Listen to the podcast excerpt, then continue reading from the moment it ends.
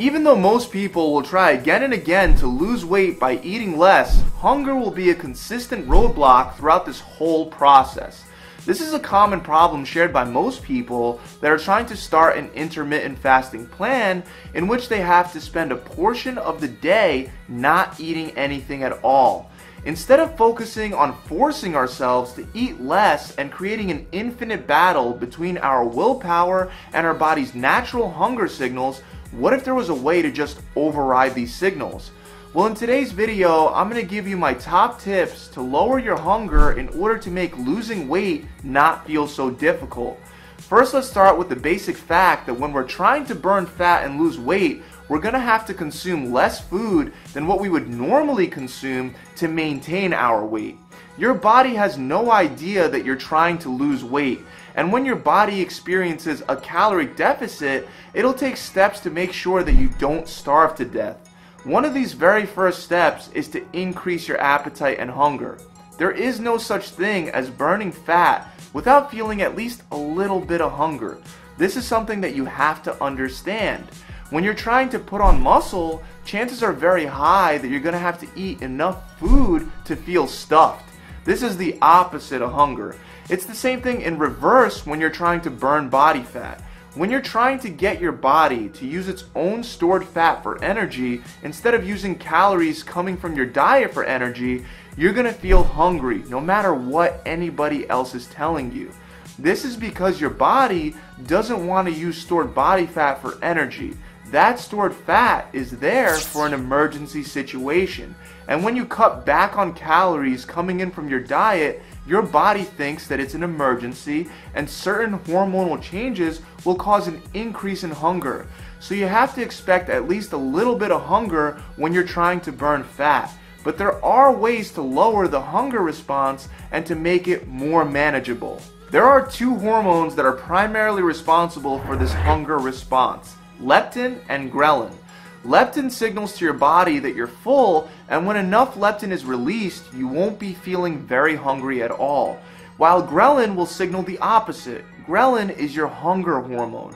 These hormones are released at certain times of the day, usually based on your regular eating schedule. They are adaptive, so if you're used to eating six meals a day and you miss just one meal, you may experience hunger due to the schedule that your body has set to release these hormones.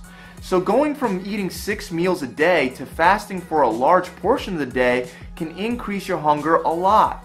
To clearly see this, all we have to do is take a look at dogs. No matter what, at 8 o'clock at night on the dot, my dog will come up to me and start begging me for food.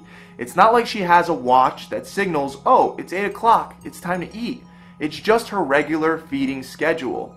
The good news is that your body adapts to new feeding schedules. The bad news is that when you first go on a fasting plan, it's going to take some time to naturally lower your hunger response. So you have to expect this when you start an intermittent fasting plan and understand that it'll become easier with time. Your body has an internal feeding clock, and the best way to change that clock is by taking small steps. Don't try to start intermittent fasting with a protocol like the warrior diet in which you eat only once a day. Small baby steps are best. First, try to eat breakfast a little later. Next, try to eliminate breakfast. Next, try to eat lunch a little later, and then try to eliminate lunch altogether if you want to create a longer fasting window. Eventually, you can get to eating one meal a day without feeling like you're starving to death. So that's the main thing that you have to know. You have to know that you have an internal feeding clock. There are other ways to lower your hunger as well. For example, it's a very common known fact that having some coffee first thing in the morning can help lower your appetite. But some people don't like having coffee on an empty stomach. Some people don't like having coffee in general. Luckily, there are also other ways to decrease your hunger. First of all, make sure you're eating enough protein and fiber because protein and fiber are very filling. You can get lots of fiber from vegetables, especially green vegetables, and whole grains like brown rice. Filling protein sources include fatty fish, chicken, turkey, and sources like beans and legumes which have both fiber and protein. Another tip is to try to stick to solid foods over liquid protein shakes whenever you can, because protein shakes are fast digesting and they will not fill you up for very long. You can also drink a lot of water. The reason why lots of diet plans tell you to drink a lot of water is because it actually can help reduce your hunger. Ginger has shown to reduce nausea and hunger as well. All you gotta do is peel some ginger into some hot tea and that alone could help quite a bit. Another tip is to eat at a smaller plates with a larger fork. Believe it or not, research has shown that this is a very effective way to trick your mind into feeling fuller. The last tip that I have for you guys today is to eat more mindfully. When you take a bite and try to take a couple breaths as you chew the food, this will help ensure that you get the full taste and satisfaction out of that meal and it'll give your body time to release leptin and decrease ghrelin. That's it guys, I really hope that this video has helped you guys out. To see more tips and tricks just like this one, make sure you subscribe to this channel. Also make sure you leave this video a big thumbs up and comment below. I'll see you guys next time.